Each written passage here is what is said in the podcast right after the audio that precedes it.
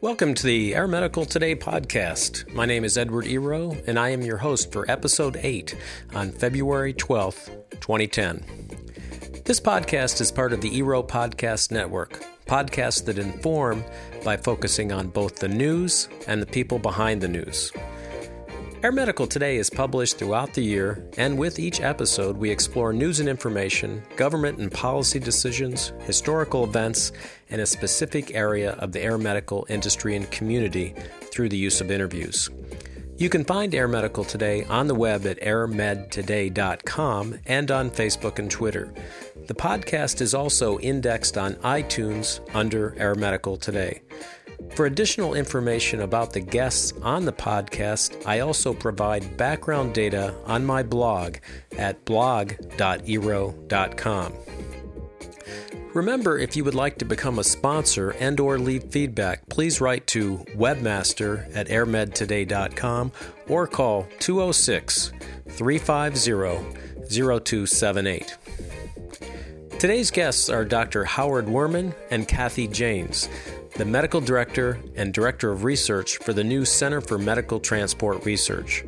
I also check in with Rex Alexander, the President elect of the National EMS Pilots Association, about the association's newly released Heliport Safety Sign Program. Before I introduce my guest, I want to go over some feedback from episode 7 and cover some recent air medical transport news.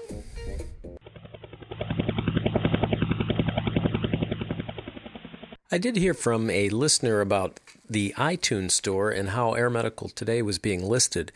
It turns out that iTunes did a refresh on the layout of their site, and Air Medical Today and one of my other podcasts that I do were only playing 30 seconds of the podcasts in a new preview button that iTunes had added. If you subscribe or download any of the podcasts, however, they will play in their entirety. It was also noted that not all the podcast episodes were being listed, but that problem seems to have self corrected.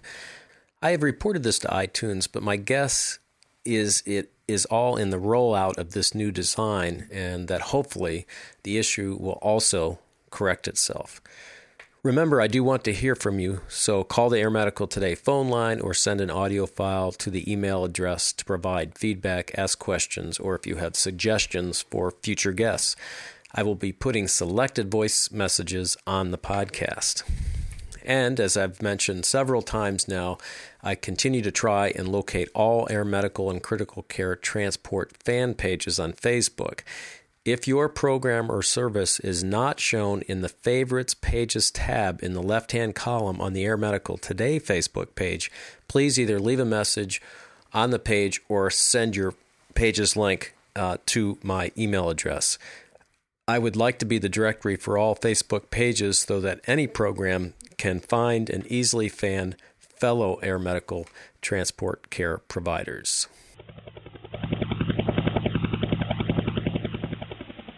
Let's talk about some recent news affecting the aeromedical world.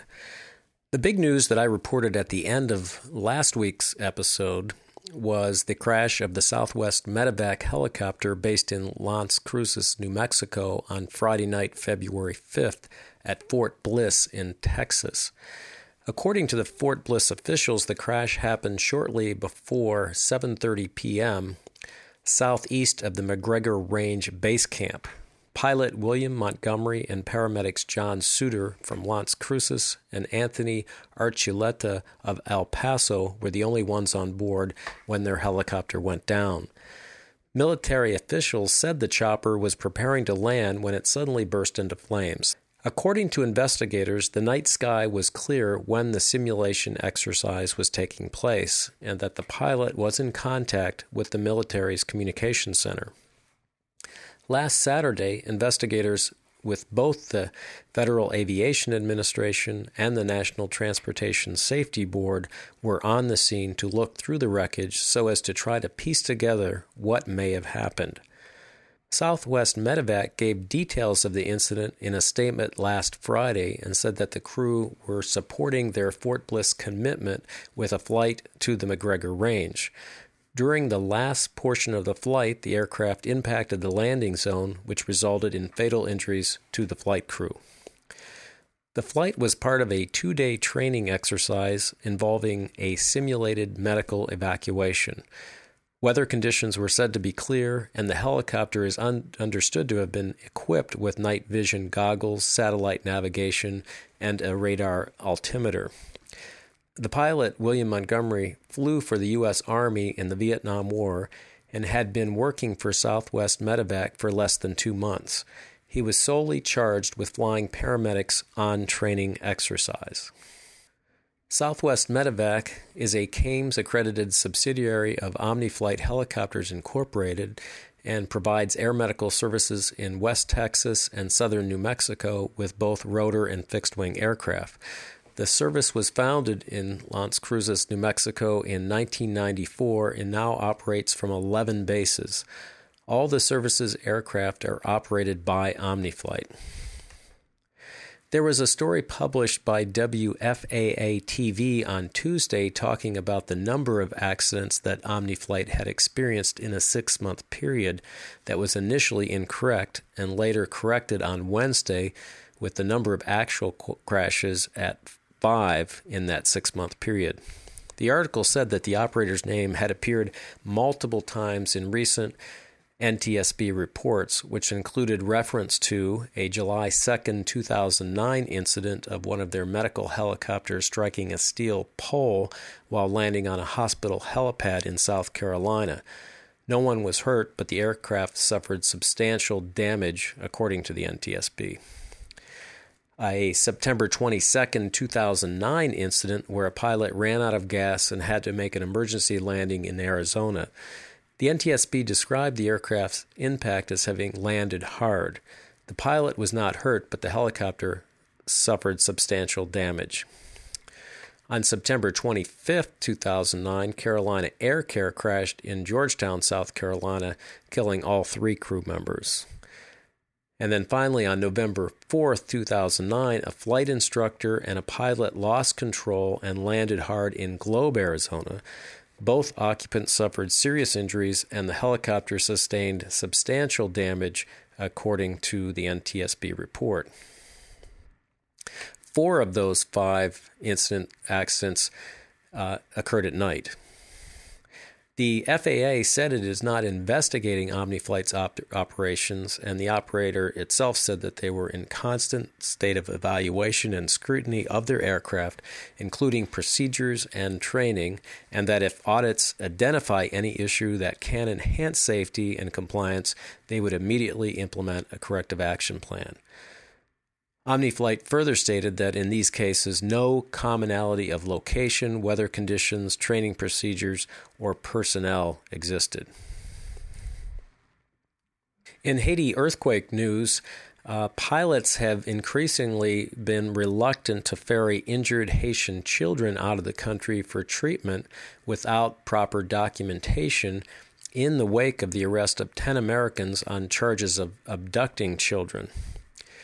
The 10 have been charged with child abduction and criminal conspiracy in the case that has angered many Haitians. Evacuations aboard U.S. military planes were unaffected.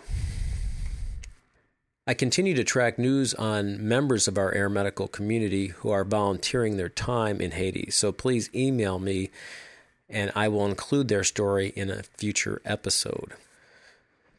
Well, on healthcare reform, not much has been going on in the last two weeks. Uh, President Obama gave some conflicting signals this week about whether healthcare reform can be passed. This has frustrated Democratic lawmakers who want guidance from the White House as they try to salvage the effort to extend coverage to millions of uninsured Americans and hold down medical costs. The president said that the next step, which was outlined in his State of the Union message, is to call on Republicans to present their ideas. This past Sunday, he underscored a push for bipartisan solution to health reform, setting a February 25th date for a policy summit with Democrats and Republicans alike in an effort to break this legislative impasse. Obama said that he was not going to walk away from health insurance reform and this challenge. But the loss of the 60th party vote means that the Democrats will have to work with the Republicans, who, under the rules of the Senate, can block legislation at will. Republicans have been united in their opposition to health care reform legislation and have complained about being left out of the lawmaking process. In a written statement, Senate Minority Leader Mitch McConnell, Republican from Kentucky, said that Obama needs to shelf the current bill. He said that the American people want lower costs, not Medicare cuts and tax increases, and that setting the current proposals aside would be a sign that the administration and Democrats in Congress are listening to the country and are truly interested in a bipartisan approach.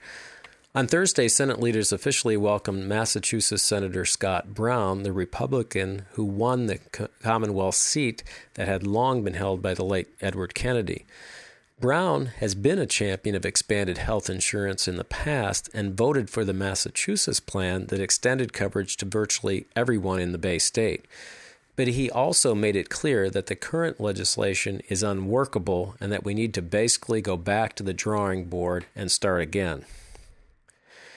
In a letter sent to White House Chief of Staff Rahm Emanuel, Minority Leader John Boehner, Republican from Ohio, and Republican Whip Eric Cantor of Virginia questioned the president's sincerity in his call of bipartisanship.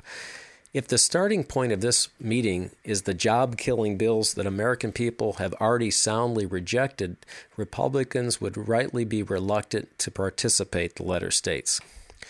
While short of setting lines in the sand, House Republicans strongly urged their White House to eliminate the possibility that a bill would pass using legislative procedure known as reconciliation, which would effectively allow a bill to pass on a simple majority vote in the Senate. Now, on to other news. Kerr County, Texas commissioners are alerting constituents that two air ambulance firms offer member discounts in the Hill Country and that helicopter service for non members can be pricey. Complicating the emergency responder calculus is the fact that there's no guarantee which provider will be summoned in any given crisis.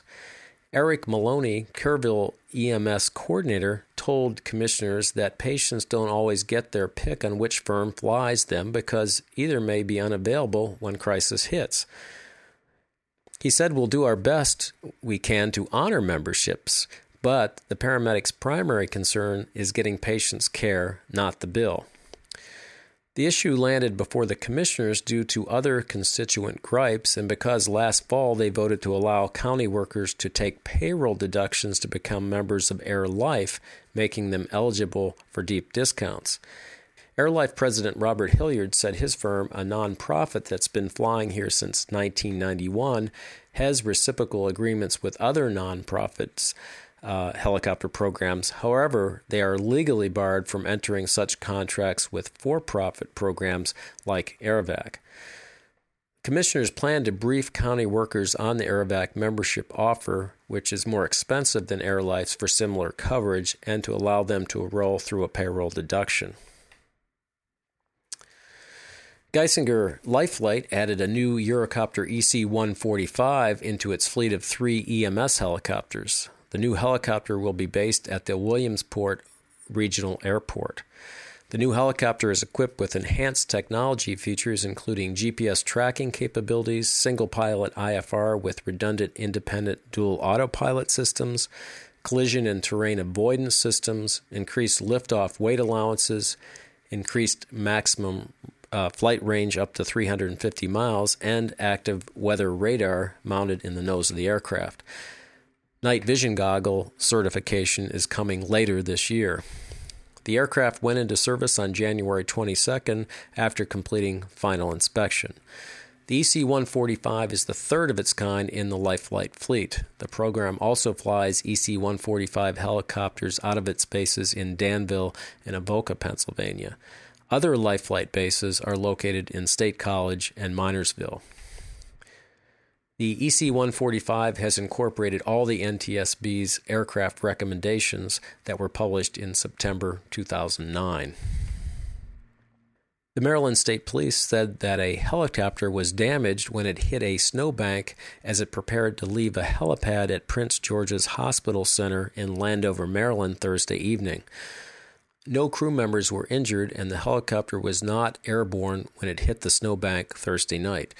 The crew had just brought two patients involved in a traffic crash in Anne Arundel County to the hospital. Police said that as the pilot applied power to begin liftoff, the tail lowered several inches and hit the snowbank along the perimeter of the ground based helipad. The crew immediately shut down the engines. The extent of the damage will not be known until further examination by the Maryland State Police Aviation Command. The aircraft will be taken by truck uh, to the State Police Aviation Headquarters at Martin State Airport in Middle River, Maryland. Uh, the helicopter crew included pilot Corporal Timothy Siebold and flight paramedic Sergeant Nathan Wheelock. The helicopter is based at Andrews Air Force Base. From Johannesburg, South Africa, eight officials in the Eastern Cape Health Department were suspended following allegations that include using an air ambulance to attend a soccer match. The suspended officials include a provincial operations manager, three heads of ambulance centers, a secretary, two emergency flight managers, and a deputy manager at the ambulance center. Another 12 are the subject of an internal forensic investigation that is part of a wider probe into fraud, corruption, and maladministration in the department. They face charges of fraud, corruption, dishonesty, and the abuse of an aircraft that falls within the departmental air ambulance contract. There are also allegations of producing fraudulent invoices. The department has referred the cases to law enforcement agencies for prosecution.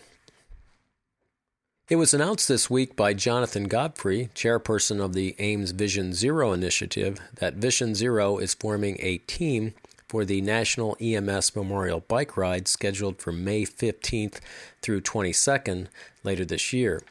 He is looking for ways to bring 75 riders onto the team and is hoping that individual programs will sponsor the riders. The Memorial Ride is not a race, but rather a leisurely paced ride. Participants should do some conditioning before they ride, but you do not have to be an Olympian to participate, said Godfrey. Nearly all ages are represented, and riders do not have to ride the entire week if you are not able to.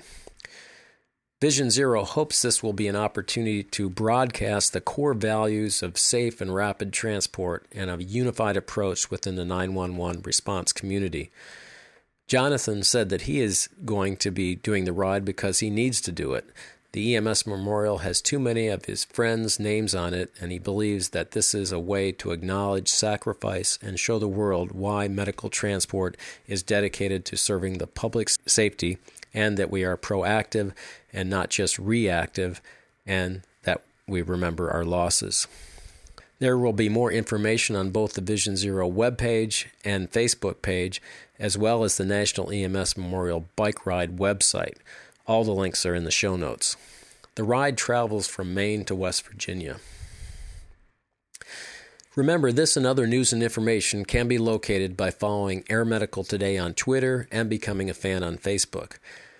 This week, I changed the way the Twitter feed is being incorporated into the Facebook page through a new RSS tool that my partner from the Kansas Cyclist podcast, Randy Reza, told me about. So now both feeds are similar, as in the past I put out more information on the Twitter feed than Facebook. If things work out well with this new RSS tool, I will probably delete the other feed on the RSS slash blog tab on the Facebook page, but right now both of them are there.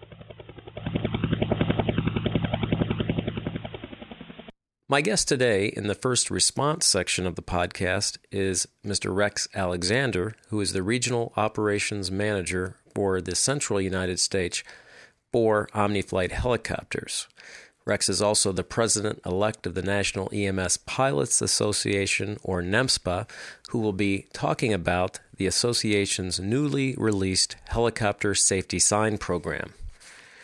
Rex has spent 34 years in aviation, with 24 of those years in helicopters and 16 years in the air medical industry. He is an Army veteran of 11 years. Rex is also the past president of the Indiana Ames chapter and is a member of the Helicopter Association International Heliport Committee. He also has a consulting firm called RJ Alexander Consulting LLC, where he provides consulting for heliport design and safety. Rex, thanks for being on the podcast today. Well, thanks for having me, Ed. Well, well tell us about the genesis uh, for this heliport safety sign campaign. How did it all get started? Well, over the uh, last few years, we've been working on a um, presentation online for hospitals and air medical providers, specifically on safety and design and of uh, heliports. And one of the things that we had in there was some of the signage that you should have. But we started getting calls this summer about where people could purchase heliport signs, and there wasn't really any on the market. Uh, so NEMSPA decided to fill the need and create one. Uh, mm-hmm. Kind of where the whole thing started. So, what's it? Uh, who was calling you? The hospitals? Uh, the hospitals uh, had um, uh, several different uh, agencies across the country, uh, from Virginia all the way to Oregon, ask uh, where they could purchase uh, heliport signs for uh, their heliports. Mm-hmm. So, did you take this initiative, or were there others at NEMSPA that were behind it? Uh, well, everybody at NEMSPA was behind it, but uh, I pretty much started the ball rolling and started doing the investigation. And we solicited uh, ideas and information from the FAA, the DOT, several insurance underwriters, uh, operators, and pilots alike, and uh, boiled down a lot of good information to come up with uh, something that was going to work. I see. Did you come up, Rex, with, I know from looking at the website, and I'll have a link to this in the podcast and uh, what the sign actually says and how you can order it, but um, on the language itself, how did you vet that then? You went through, you said through underwriters and other folks. How did you come up with the you know stay stay back 200 feet? And well, the big thing uh, with the, the language, um, after uh, diving into it, we found out that with the new changes in the uh, Occupational Safety and Health Administration and another organization called the American National Standards Institute, referred to as ANSI, uh, those are the ones that classify safety signs and according to use. The thing is that those standards had changed, and the newest revision was in 2002. So we went back and looked at all the OSHA and ANSI recommendations as to what signs should say, how they should be uh, designed, and what information should be uh, pertaining to on those signs. And that's where our starting base was. So when you look at um, the requirements set forth by the new 2002 ANSI, uh, I think it's wow. uh, Z535 standards, this is one of the only signs out there that even meets those standards, the new standards. Yeah, well, I, I, hadn't even thought of that. I was thinking more on how you came up with the, you know, language on what's on the sign, let alone the uh, the design of the sign. So that's interesting. Yeah, it, uh, I would have never thought when I started the project that it would have taken this long to create a sign. But yeah. we did come up with the right sign. Yeah. Well, uh, tell us about uh, what's on the sign. I know you can customize it. Uh... Well, the uh, sign is designed that if someone wanted to order it, and uh, our recommendation is that a sign be placed anywhere the public is near a area that will be considered a landing area or a heliport uh, for a helicopter. the sign is designed to communicate to the public that there are hidden dangers in and around that landing area. Uh, we have the basic sign that you can order with what's uh, shown on the uh, internet. Also, if uh, an organization, either it be an air medical organization or a hospital, wants their logo and placed on that for a small additional fee, we can have the uh, logo placed on all the signs that they order. I see. Yeah, in fact, when I was originally looking at this, I'm thinking from a hospital perspective, but a, uh, an air medical program could actually order a bunch of these and put their logo on and then provide them to the hospitals. Right. That was uh, the, if um, an air medical uh, organization or also a uh, say a state air medical association yes. could buy the yeah. signs. and uh, donate them to hospitals uh, also. I see. And what is the so what is the cost? And is there uh, if you wanted to order a lot of them, would there be some type of discount? Well, the standard cost is forty nine ninety five, and that includes shipping and handling. But that's without any logo, uh, Mhm. an additional logo. Uh, setup fee is fifteen dollars, one time fee, and an additional seven dollars and fifty cents for the logo per sign. As far as how many you can order, uh, there is a, uh, a price discount if you order uh, larger quantities. um, as far as how many we can actually uh, handle, the company that we're using, utilizing, is a company out of um, Archbold, Ohio, called Three Chord. Uh, you can order one sign, you can order 100 signs, or even more than that, depending on what your needs are. Uh, the price break, 51 to 150 signs, drops the price down to 48.95 each. If you order more than 150, we drop the price down to 47.95 each. I see. So this would be something for, as, as we said, a program that wanted to order a lot of them and and help hospitals that they serve. Well, we try to make sure that we didn't pigeonhole the signs. So if you had one hospital and you wanted to buy one to four signs, we can do that. Right. If you're a large institution and you wanted 150 to 250 signs, we can support that too. hmm Well, that's great. Great initiative. I know you've worked on a lot of different things with uh, helipad or heliport uh, Im- improvements. So this is a, another good safety program. Well, that's the key. I think the number one reason was public safety. Uh, we wanted to make sure that anyone in and around the heliport was aware of the hidden dangers so that they could um, take appropriate action not to be there when the helicopter lands. The other side of the coin is it also helps uh, institutions with liability. Uh, the insurance underwriters that we spoke to thought it was a very good project and recommended that their uh, clients have something similar to this. Is the program for NEMSPA a fundraiser? Yes, uh, proceeds, uh, of course, go to pay for the sign and the um, time and expenses for our vendor, and then there are some proceeds that go directly to NEMSPA to help support the uh, work NEMSPA does. Yeah, that's great. Well, it's good. I'm glad I caught you because I just, uh, I think what you just announced this yesterday, was it? Or uh, I know an email that I got from you. Uh, well, we are, we're just now really getting uh, the ball rolling on uh, full-blown advertisement. Uh, we've been working on it since about July of uh, 2009. First introduced the idea at the Air Medical Conference uh, in October Mm-hmm. in California, and really in the last month just did get all the ordering um, software put together online for people to place orders. So we're up and running and ready to uh, start uh, delivering signs. Well, good. Well, I'm glad uh, glad I caught that, and glad I could get you on the podcast to get the, the word out. And best of luck uh, as you move that forward. Well, appreciate it. Thank you very much. Sure.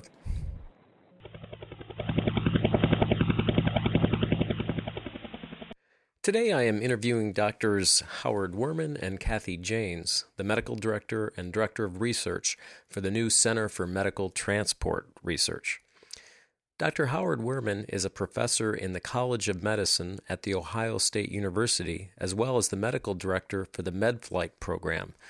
His extensive experience as a board certified emergency physician has expanded to directing and consulting national and international efforts to improve emergency medical systems. Dr. Werman has published extensively in the area of emergency care and critical care transport, and in 2006 received the Barbara A. Hess Award from the Association of Air Medical Services in recognition of his significant contribution to the enhancement of the emergency medical industry through research and educational excellence. Dr. Werman completed his undergraduate studies at Duke University, medical school at the State University of New York at Buffalo, and his emergency medicine residency at The Ohio State University. He lives in Bexley, Ohio, with his wife and has three grown children. Dr. Kathy Janes is an assistant professor at the University of Colorado's College of Nursing and brings years of experience in critical care transport leadership and flight nursing. Dr. Jane's doctoral studies focused on health services evaluation and research methods, and her current research is focused on the provision of safe and effective critical care transport for rural underserved populations.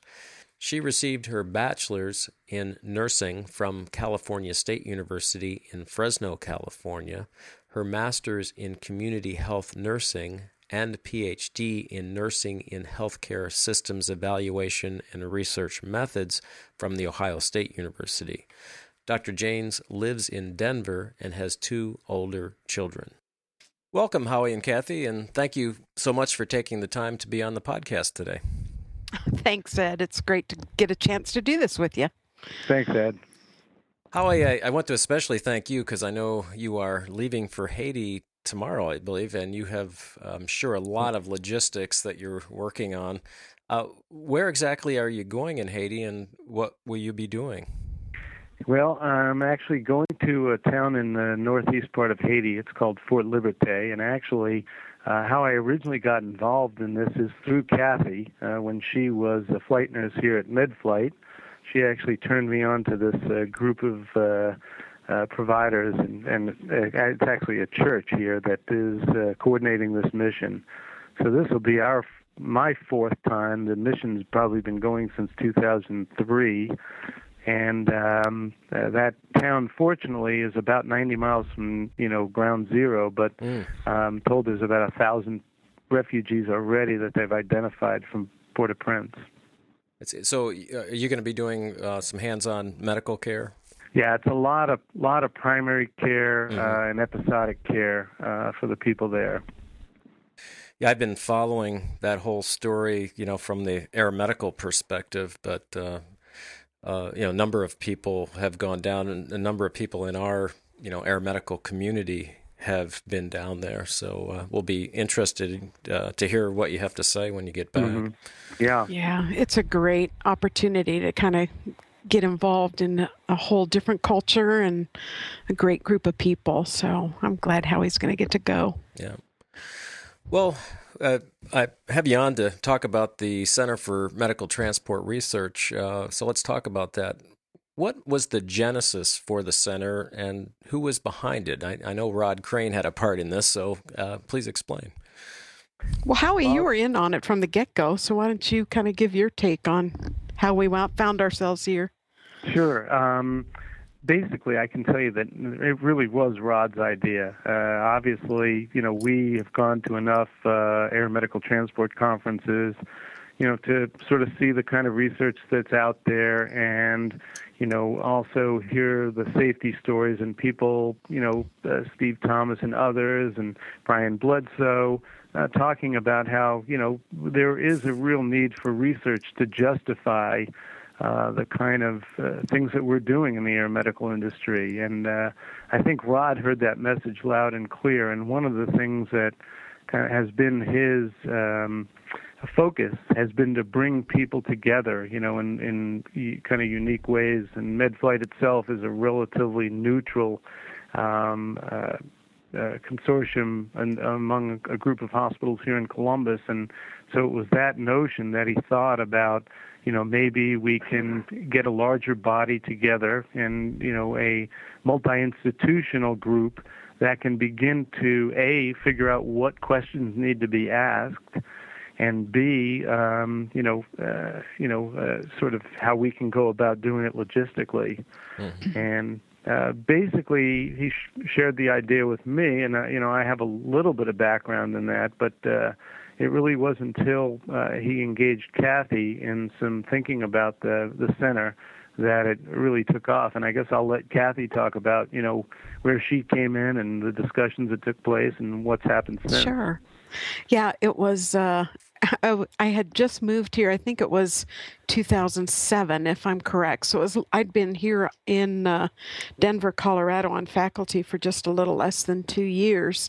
And I got an email from Rod and Howie saying, you know, we're kind of drafting this job description and take a look at it and see if you can make any suggestions. Um, and, you know, I've always got suggestions. So I wrote those out and um, sent it back to them. And it's probably a week or two later that I got an email from Rod saying, well, hey, why don't you come take this job?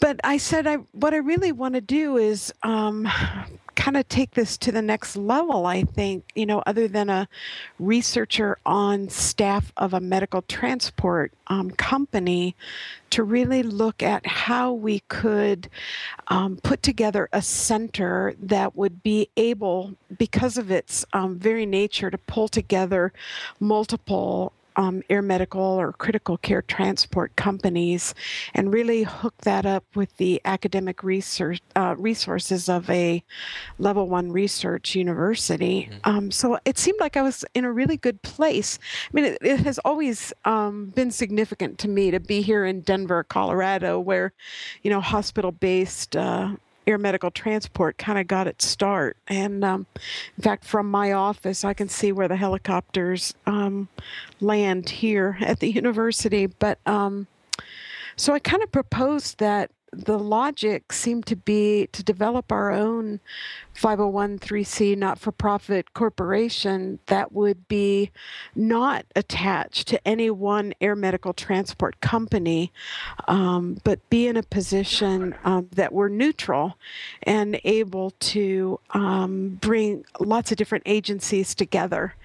Um, Howie and Rod seemed to think that that logic was a good one. And so we started uh, putting things together to um, incorporate and set things up. And just in the fall of 2009, we did incorporate as a not for profit and um, have some projects, great projects underway. Mm-hmm.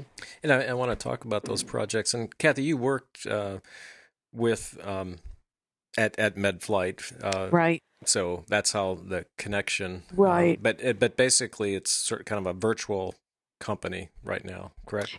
Well, it we actually do have about um, probably a six by six office space, but by and large, um, our thinking was is that it we weren't intending for it to be a geographical thing or something that was about Central Ohio, but that it was really something that would um, function at the national and international level. So location didn't seem to be so much an issue. We you asked, I think, if we had other staff or um, you know, I we have started to grow. We have a um, part-time person um, who's our research support coordinator, Pat mm. Jones. Um, Chuck Ansley, who's the actually the CFO of MedFlight, is currently our chief administrative officer for the research center. Um, and Howie is our medical director. So it's all kind of pieced together from um, folks we know that were really committed to getting this started. Mm-hmm. Um, so I think it's been a great group to work with as we pull things together. Now, Howie, uh, you, you're uh, part time as medical director. How much time are are you spending with the the center? And Kathy, the same question. Mm-hmm. Yeah, I've been um, sort of blessed in the sense that uh, MedFlight's been very generous with my time. So it, it it's I'm 50% at MedFlight, mm-hmm. and essentially among the duties, you know, although technically my job description for the as medical director for the center is completely different, uh, it's all sort of folded into my time there. So I would say, you know, maybe of the 50% of the time, I'm spending five to 10% of the total, my total time, sort of involved directly with the stuff uh, that the center is doing. Okay. And uh, the way that we worked it out here is that I have a um, practice contract with the Center for Medical Transport Research, um, and they are buying out 25% of my time um, from my faculty, my full time faculty position here. Okay. Yeah, so. Well, let's talk about the vision and mission of the center. Well, I'll tell you, we have um, been working with that uh, piece with the board, and um, we just did seat a board last fall um, and are working on our strategic planning. But our mission is really to look at um, the access and quality and safety of air of critical care transport. And by access and quality and safety, we're looking at the three E's that Andersen and Aday define in their um, behavioral model of healthcare utilization. And that's to look at equity, efficiency, and effectiveness. So, eh, you know, if you look back kind of historically on a lot of what air medical transport has been about, it's it's looking at um, what I would describe as clinical best practices. Mm-hmm. Um, when when actually if we really want to have a broad look at how our industry fits into the overall delivery of healthcare in this country and others, um, we want to look at issues of, you know, how equitable are the services delivered to those people who need them? Um, what are the efficiencies of this kind of work? You know, how do we realize economies of scale and, um, you know, use the limited resources in the best way possible? And what really um, in terms of effectiveness, can bring about positive outcomes for patients and their families. Um, so, so we wanted to expand the breadth of what we were doing a bit. Um, for me, the key thing I would really like to see happen, and and was a probably a really motiv- motivating thing for me as we discussed what we might accomplish in this center, was this notion of being able to develop um, practice-based research networks um, that would be international in scope, so that we could really get critical care transport providers to um, look at that breadth of our practice um, in different payer systems, um, across geographic boundaries um, and in very different models of critical care transport delivery. So for me, I think that's the vision is to really move this to a notch where we can share data across boundaries, across competitive regions and begin to figure out a little bit about you know what really makes this work mm-hmm. why are we value added to anybody's healthcare system what um, is the percentage uh, that you're looking at critical care ground versus air? Well, I'll be honest, so far, our piece has focused primarily on air medical transport. Um, our initial project, in fact, actually, the grant predated the start of the center when Howie and um, Rod talked to me about um, being the director of research for the center. Um, I had already received, uh, was in the process of receiving a grant from the then FARE um, to come in and analyze the narrative um, sections of the 2005 pilot safety survey. Um, which you know by its very nature had kind of focused on the the air transport piece. And um, so some of these projects have grown off of that. So that actually was our first focus. Okay. And, and is the pilot safety survey that's still ongoing right now um, actually, I've just completed that analysis, that narrative analysis, mm-hmm. and uh, in January, and was able to pull it into a, a, concept mapping and factor analysis kind of software that um, has kind of mapped out the domains of safety as the pilots have seen it and um, as their narratives responses kind of led us in that direction. So I think it'll be a great foundation for ongoing safety surveys and safety research work in our in our industry. Okay. And the, the nice thing is that that same concept we're, we're using in a project to look at a, a research agenda, national research agenda mm-hmm. for the air medical transport industry. And so those same concept mapping concepts, if you will, uh, are what are being utilized uh, to accomplish that. Yeah, it was such a great way to take a, uh, you know, the the pilot safety survey was almost kind of done backwards from a research perspective, but I think it came out great because of a particular software and and analysis process, analytic process that I was able to use to analyze huge amount of brainstorm data, if you will, and get it categorized and prioritized. So we're currently working on um, another provision from the uh, then FARE was a uh, grant to do some concept mapping around what the national research agenda should be and how to prioritize that. So that that's one that's in process right now, and it will it does include um, people from ground transport as well. So hopefully we'll be able to take that paper written, um, I think about eight or nine years ago now, and um, maybe get an action plan out of that for our further research as we go down the road.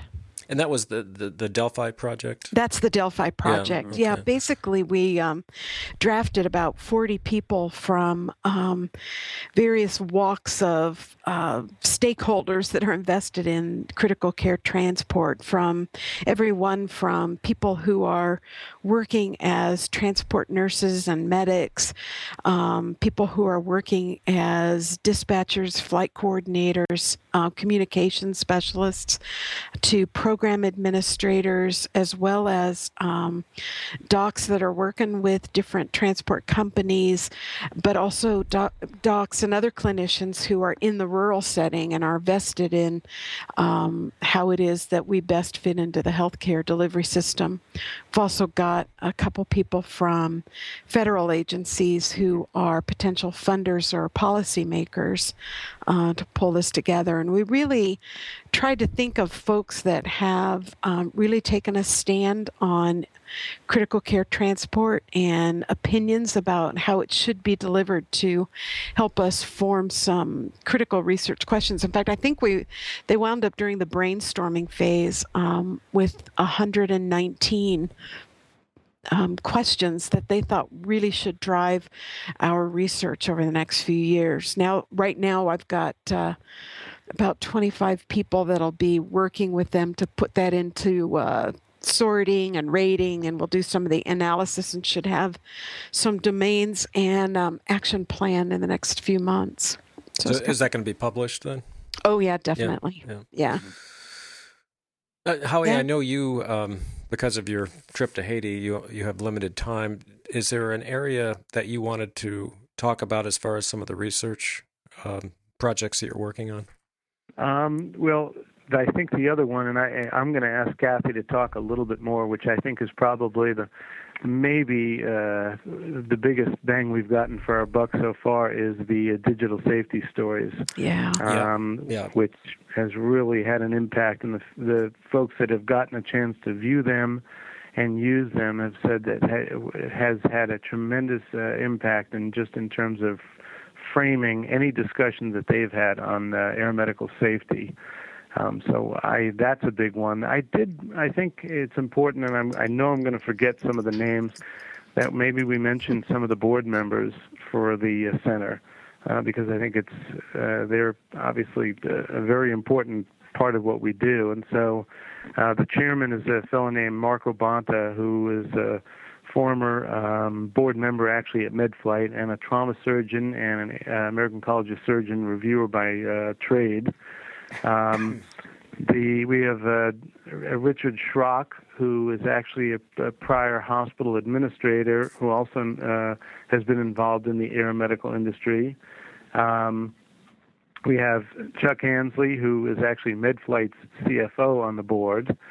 Um, Stephen Thomas, who I'm sure you know, mm-hmm. is uh, a very, very uh, accomplished researcher in air medicine and now chairman of the Department of Emergency Medicine at the University of Oklahoma. Um, and we have Lara McKenzie, who is a uh, actually she's an injury prevention researcher in, at Children's Hospital here in town. Um, but they have a National Center for Injury Prevention, and we're kind of uh, looking to her to take us maybe in some new ways uh, that we yeah, can. Yeah, Lara's got some great ideas. So. Yeah. And then. Um, and, and Renee. I don't want to forget Renee Holleran, who uh, is a name that I really don't have to say much more about. Everybody yeah. who's been in the industry knows Renee and her own accomplishments. So uh, I did want to mention those folks before. Well, we, I'm glad you did that because I, I, had that as a a question because I, um, I know the listeners would be interested in who's all behind this. When when did you have your first board meeting? Oh, let's see. It was, was yeah, it was the September? end of September. Yeah, mm-hmm. 2009. So we really are just getting up and running. But sometimes I stop and think about all the stuff we have going on and. it's very encouraging. yeah, we're going to have to up those percentages on uh, both uh, your times. Exactly. well, that's yeah, that's the goal. While Kathy's still alive and you know has some hair left, so that'll be good. But I, how I, I was hoping you'd say something about the EMS project. And yes, the one other okay. thing that we talked about, um, we've done locally, and we want to extend it nationally, is to look at in using again a little bit of the same concepts. Uh, you know, the whole Delphi and concept mapping. Uh, we developed a uh, EMS satisfaction survey, a validated survey for the air medical industry. Now we've done it. It was done regionally here, so we brought providers and EMS providers, uh, referring physicians, um, fire services, the whole gamut from a region of the state here, and kind of did the same thing, brainstorm. Uh, then prioritized and categorized, and ultimately came up with a document uh, that we've subsequently used to, uh, you know, um, survey our local EMS here and say what are the things that are important to you about air medicine and how are we doing in that regard. And I think the goal is to take that pilot project and you know go national to national uh, you know take it to a national level um, so that we could have a you know an externally validated you know EMS and um, hospital survey instrument that looks at the air medical industry and makes sure that they hold us accountable for the things that they think are important. And and where's that is that survey going out to EMS personnel, referring physicians, or? Uh... We've only used it locally here, and hmm. we've only we've once it was developed. Um, it's primarily EMS based, and although we did have some physicians on there, they serve dual roles as emergency medicine physicians, but they're also EMS medical directors. So I think that was the kind of so the, the target really was EMS at this point, and it's only been you know used regionally or locally here in Central Ohio. But again, those concepts, you know, we could use the same uh, process and develop a nationally validated um, survey yeah. instrument. Uh-huh. We, have kind of got a beta, what I consider a beta model out there right now, and we were able to run some factor analysis on the survey itself and look at the domains that emerged from this uh, first the focus group process and then from actually fielding the survey. Um, so we've got a lot of responses back, and that kind of helped us narrow down and and um, make some plans to evaluate. But really, what we'll need to do to make it nationally reliable will be to repeat some focus groups in different regions of the country um, and get their input and continue with this analysis so that we can kind of fine tune that and then field it several times so that we know we have a tool that works. So eventually, my, my thinking for this in the long run will be that we've developed something that's more than, um, you know, a satisfaction tool mm-hmm. because, you know, that can be kind of nebulous. But um, because we were able to use the focus group process and then do some content and factor analysis work with a, a beta questionnaire. Um, I'm hoping that we are going to be able to come up with something that really defines what the domains are of this relationship that we have in the air medical transport industry with pre hospital care.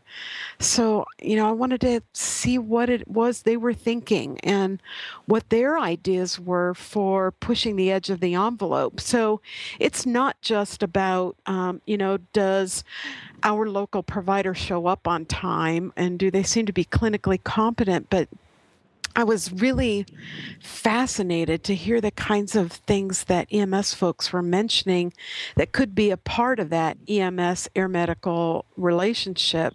Like um, you know we should be working on quality improvement together or we should be working on data collection and research projects together. Um, we should be actually considered as a member of the team with referring and receiving hospitals so that we are getting the appropriate feedback to let us know how well we're using this service you know it was awesome just to hear how invested these people were and um, and the breadth of what they thought um, this relationship could really be about.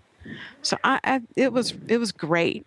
This this seems much more than, as you said, a satisfaction survey because I know there's some tools out there. In fact, uh, Sure. uh, on the uh, episode two, uh, Bill Gerard, you know, has developed, a, I think, a very good tool for that kind of immediate feedback. But I think what you're Mhm. looking for here is more what is really defining that relationship and what makes that better.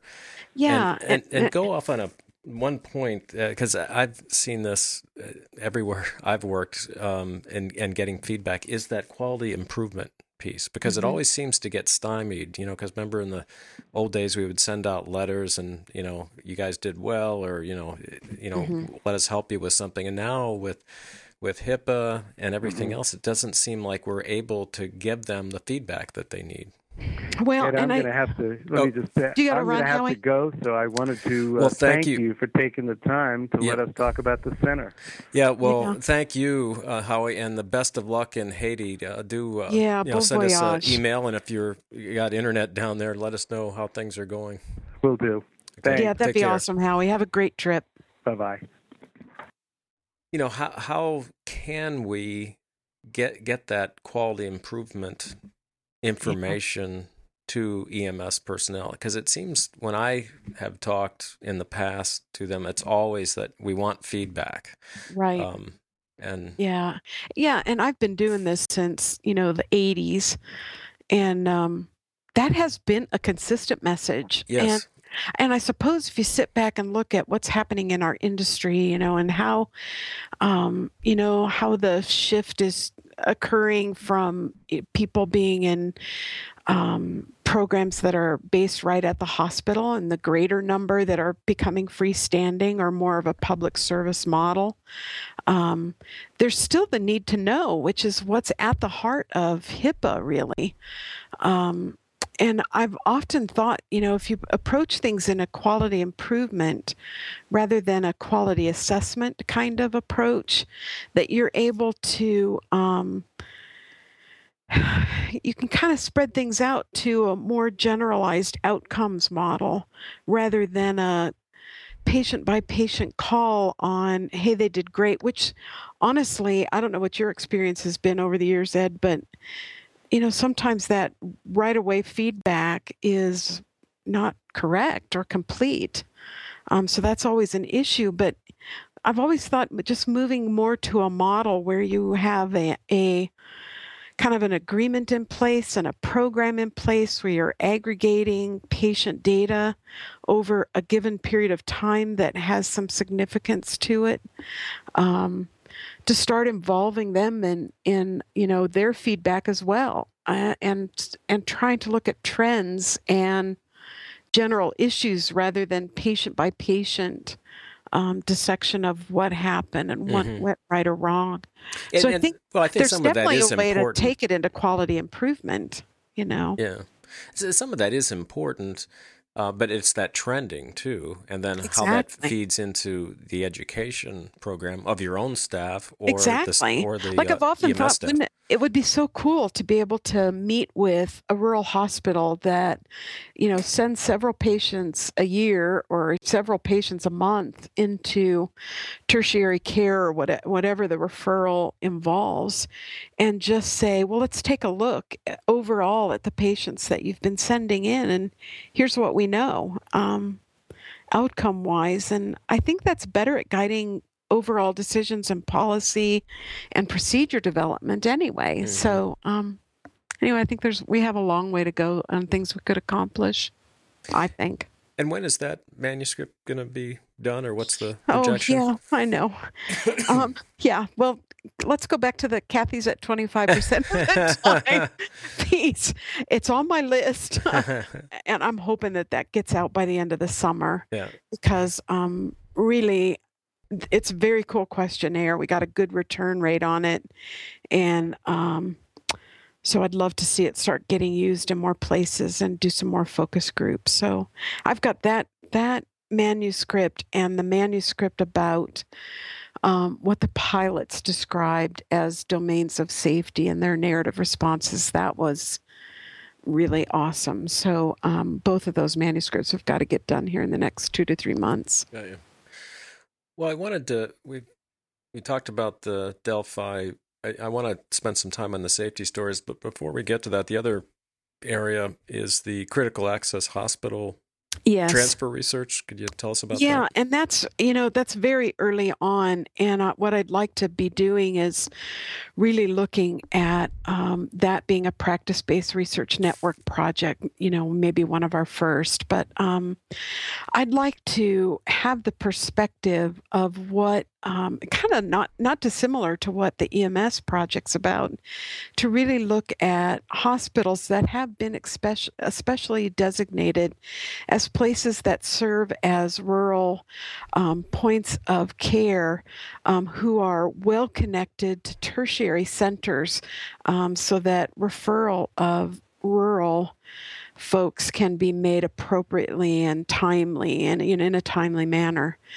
Um, so I think Medicare and Medicaid have really focused on this critical access hospital concept as a way to bring equitable and efficient care to folks in rural areas. And a lot of what we do means access for rural folks. So I'd like to have it from the perspective um, when we look a lot of times at who we transfer and utilization issues, we're typically looking at who we flew or who we brought by ground and um, how well that went and what the outcomes are. But it it it strikes me that the real issue is what are the needs of the critical access or even more broadly the rural hospitals um, who doesn't get transferred um, what are their outcomes compared mm-hmm. to those who do and the, the various modes that they come in so we are just kind of drafting um, that project right now. We're hoping that we're able to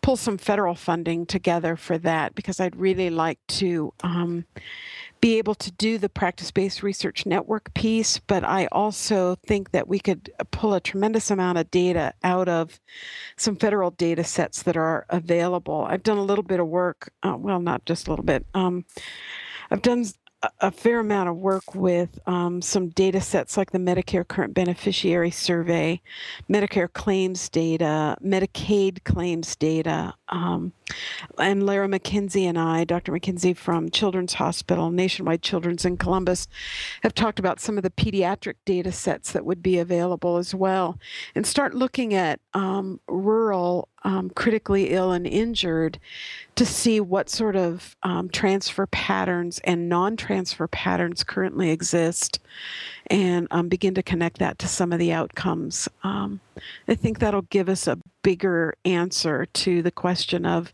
of how we fit into the healthcare system. So, mm-hmm. yeah, yeah, we're just starting with that.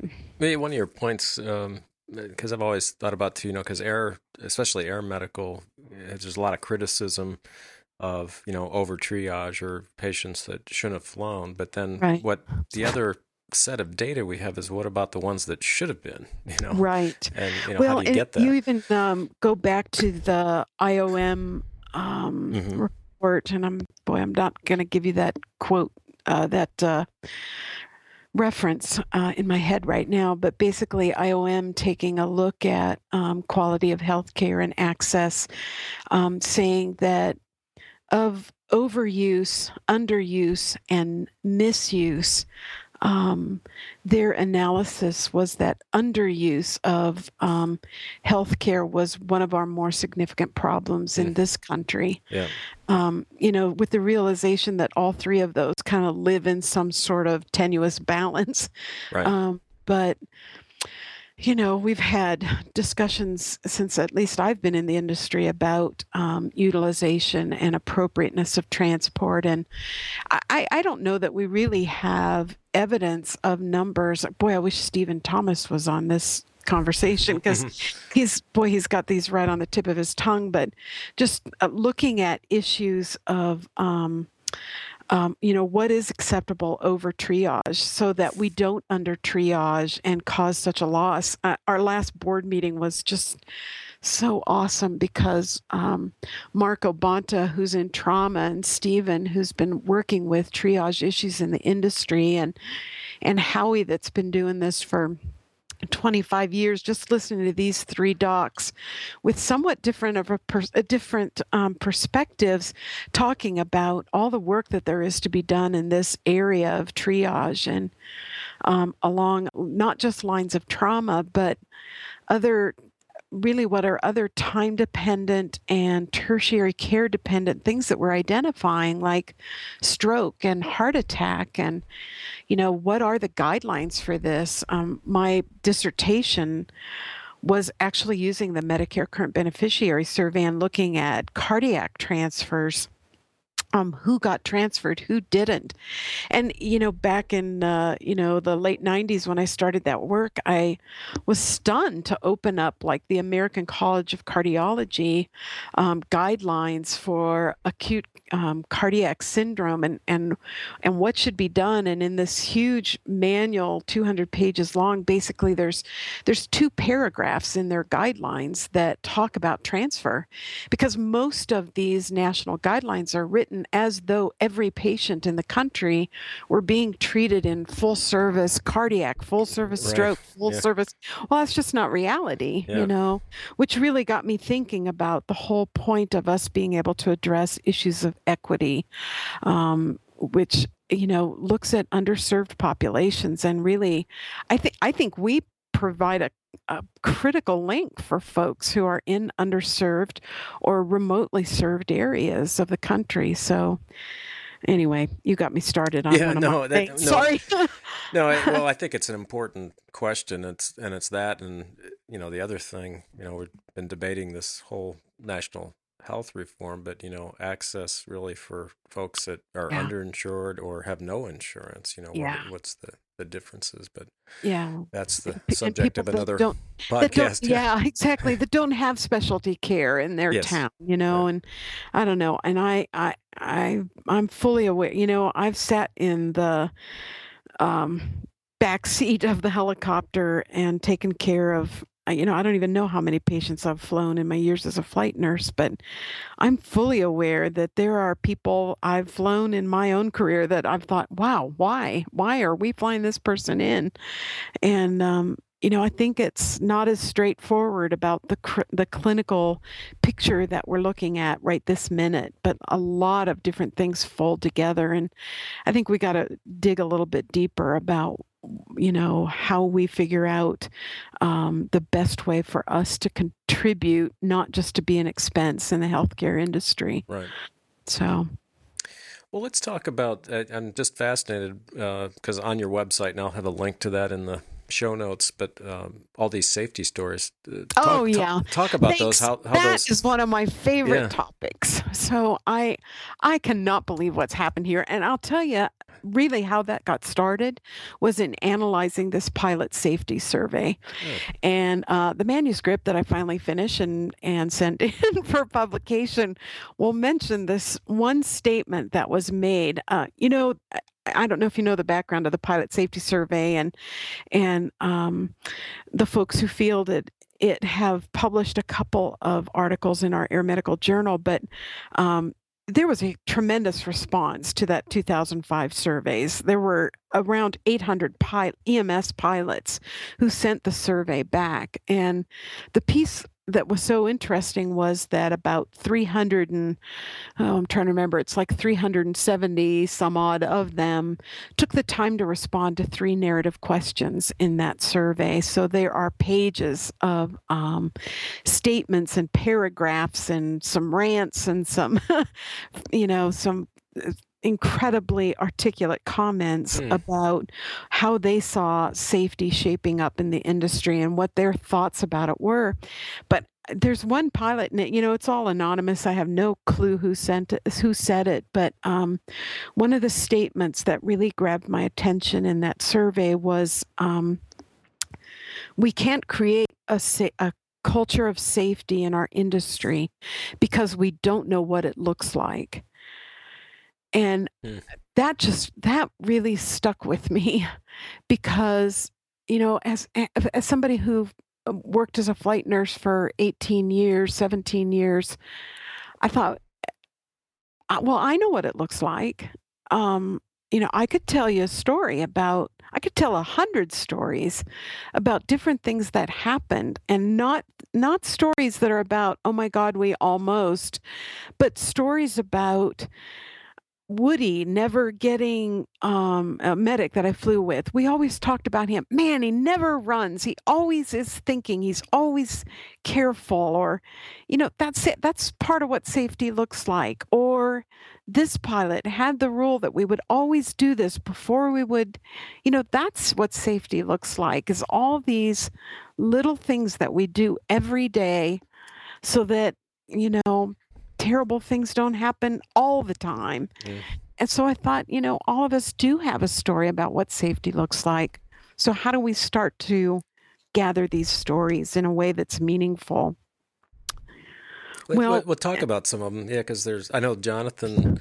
Yeah, I, I had him on a, uh, two podcasts ago. Jonathan yeah. Godfrey and The Awakening, I think it's yeah. called. And I, you know, and, and I found out about Jonathan um, a little more about him as he wrote some. Uh, I read a couple of things that he published in um, the journal as well as our news and views, and and I I thought, oh my gosh, I got to get Jonathan to come tell his story, and um, oh we you know we circulated um, flyers to you know we bought the mailing list from AAMS and sent it out to everybody and we we dragged people into the first workshop that we you know we just wanted them to understand what the workshop's about and how the storytelling happens because it's a very um, unique model for putting these kinds of things together um, and really how I, I wound up making a safety story um, at a workshop right here at the University of Colorado Denver in our College of Nursing. Um, we were trying out um, a process of digital storytelling that has been adapted or promoted by two different organizations on the international level that I want to mention. Um, the Center for Digital Storytelling, in uh, which has its base in Berkeley, California, um, and Joe Lambert, their director, kind of kind of wrote the book, if you will, on digital storytelling and the elements of it. Um, and eh, the local guy here from CDS is Daniel Weinshenker. So I worked with Daniel and a woman from um, Patient Voices and um, an organization in the UK that is working on gathering digital stories from patients and care providers to describe healthcare, mm. um, and are doing just in, incredible job. Well, I, I, wound up being asked after I made that first story that was used for teaching about um, how digital storytelling can change people's thinking and, and capture the essence of people's experiences um, the Patient Voices and the Center for Digital Storytelling have pulled together a series of conferences called Humanizing Healthcare. Um, and out of that workshop, um, Pip and I, uh, the gal from Patient Voices, decided we just had a lot of thinking in common, and we would kind of, um, she would love to work with me on these safety stories projects. So We've um, been able to present our ideas um, in some manuscripts that are out for publication right now, and we'll be presenting at some international conferences as well. Um, so Pip and Joe and the CDS folks have been able to kind of help us craft a workshop that's more than just um, sitting down and telling what you recall, but because of the technical and um, kind of the coaching expertise that they bring to the workshop, are able to help folks really distill the essence of emotion and and um, thinking and what they want people to learn from critical events um, that reflected safety issues in their own careers. Mm-hmm. So it's pretty extraordinary, I think, what's coming around with that. And um, you want to talk about any of the specific stories, and then are, is this going to be expanded then too? Are there going yes. to be more? Mm-hmm. Um, we've actually just um, put in a couple of applications in this last um, Medevac Foundation cycle. Um, and to some folks who have an interest as um, industry partners to fund additional workshops. So the plan is to continue at the AMTC conference with some annual um, workshops um, held just before the AMTC conference, as well as to do some regional conferences so that we can help keep um, expenses down for folks who want to participate in the opportunity to. Um, share their stories. But mm-hmm. what I envision is, um, and the we've been working on the website to accommodate this uh, broad uh, uh, bandwidth that we're going to need for this. Mm-hmm.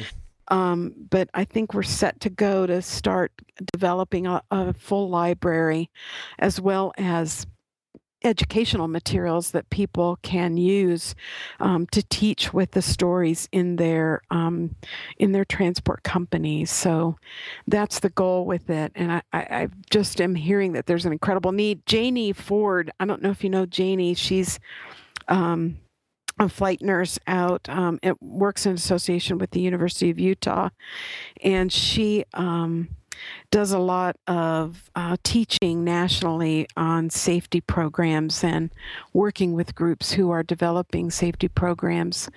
And uh, she recently did a um, um a class that she went to um, and, and, I'll let Janie say at some point where that was and how that all evolved. But really, what she wrote back after she used her story, which is about um, uh, IMC that she ran into in the helicopter and how that all evolved and the communication in the cockpit and just how she survived that um, incident.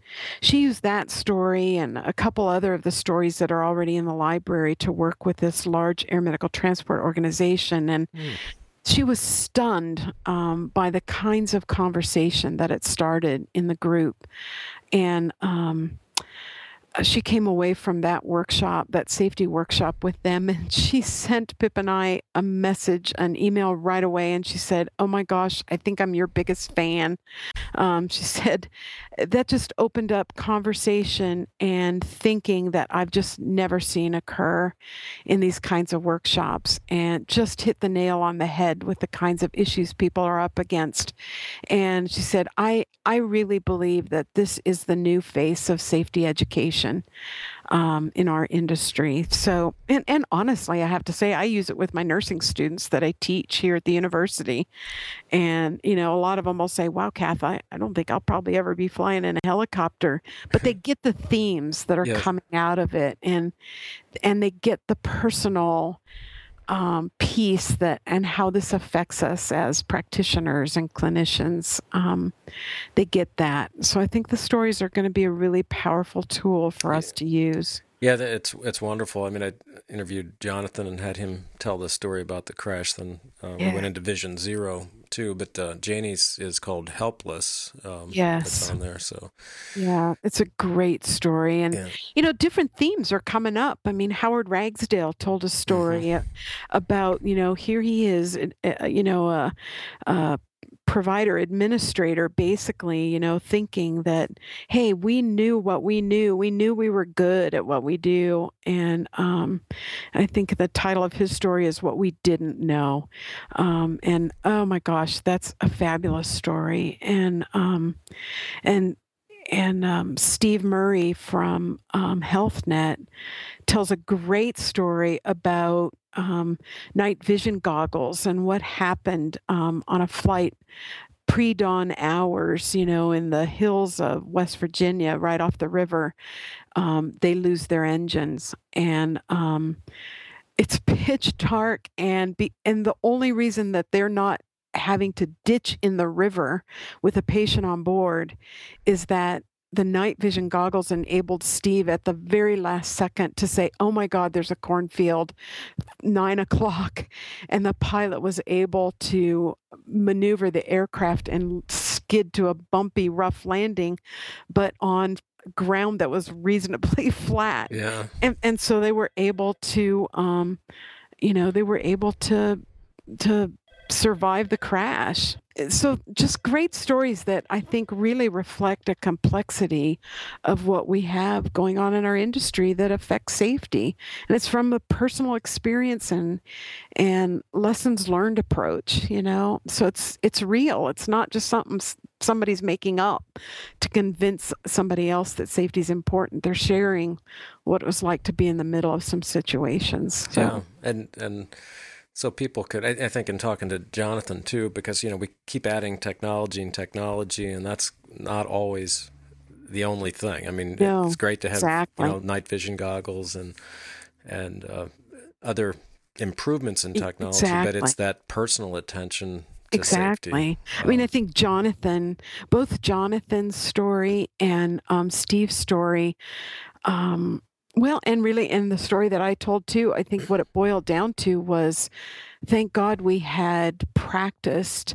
and had drilled into us how it is we would work together um, or how it is we would keep our mm. um, wits about us to survive something that seemed uh, unsurvivable um, you know, what are those key words that go around, or the brace, brace, brace that Steve talks about, or um, Jonathan has a phrase in his story as well that basically gave him the motivation to say, okay, if I can stay calm and focused mm. in this survey in, in this situation, I can survive this. And, and that's exactly what did happen. So right. it, it wasn't about the hardware, you know, it was about that personal learning that had taken place. So I just love what's happening with the stories. I, boy, I just feel like, wow, I think we've just really found something that's going to be so helpful. Well, so. that's what, because uh, Rod had sent out an email and I saw that. I had it in my yeah, you know, big read file. Yeah. And I went and started looking at those in the stores, like, oh my gosh, this is wonderful. So it is wonderful. So I just feel really, um, I mean, really, we sit sit in a room, sat in a room in, in San Jose in October and made those as a pre-conference yes. workshop, right. and um, boy, at the end of that, two and a half days we were whooped and and people i think felt um in some ways exhausted and really drained emotionally from you know what we worked through together. But i know that in addition to creating this bank of stories that are going to be great to teach with i know that everybody um, that was in that room felt like something had happened that was really healing for them. Mike cooper tells a story about um, international travel on fixed wing um, and some of the the dangers that are there for us and um and I, I don't think he'd mind sharing that really at first he was asked not to talk about the story because it involved a lot of agencies um, that felt it was politically pretty sensitive to bring up the issues that had occurred and really wanted to control the information which you know, makes a lot of sense in a business perspective. But I think um, as we really evolve the culture of our industry, I think we're going to find ourselves as as hospitals and general healthcare are right now at a point where we're going to have to say you know what? We're going to have to be brave enough to share these stories and and share what it is we're learning with each other. Otherwise we're not going to benefit from it either. And, and um, wasn't uh, uh, megan hamilton and teresa pearson and krista hagen uh, part of the some of the filming of that they, they were the ones that you know started with uh, jonathan the survivors network um, they, they, might be. They were not in the digital storytelling um, workshop, okay. so I haven't gotten to know them. And I, uh, we actually, the digital storytelling process evolves a bit differently. And you've probably, now that you've gotten to take a look at them, there is slightly a difference between something that's, you know, like a documentary or a narrative, mm-hmm. um, in that the digital storytelling um, is very much from the perspective of the storyteller, and they elect what it is from the story that for them is person- personally significant, and they themselves um, choose the visual images as well as the audio. Um, as well as the script of the story and what it is they want to share. About it. So it, it winds up being a, a bit of a different process with a, a little bit different focus in mind. Um, Pip Hardy and I talk a lot about um, how it's just a unique opportunity to capture a very distilled um, essence of you, if you will, of the story itself, in a way that um, can be shared over and over again, but still convey the same emotion. Um, as well as enough of the lesson that the learner or the viewer can incorporate that into their own thinking. Right.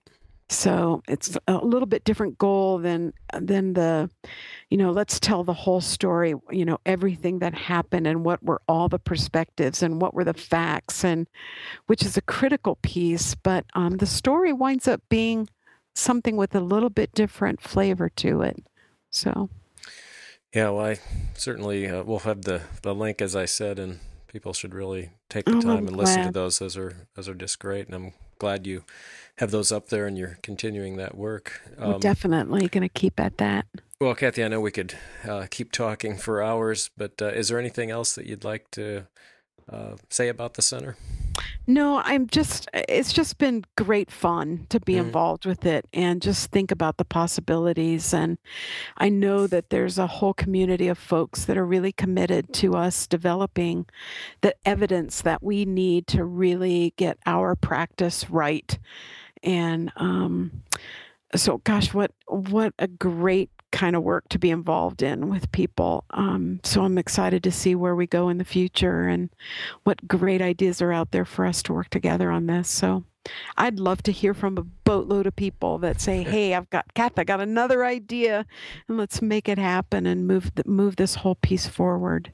Well, it's it's been great having you on the show and um, having Howie too, because I can I can sense the passion um, that you have for this, and yeah, that's. Uh, I wish you the continued success, and we'll have to check in again um, cool. as, you, as you move things forward. Okay, I that would be great, Ed. And uh, thanks for taking the time to talk with us about it. Thank you. You bet.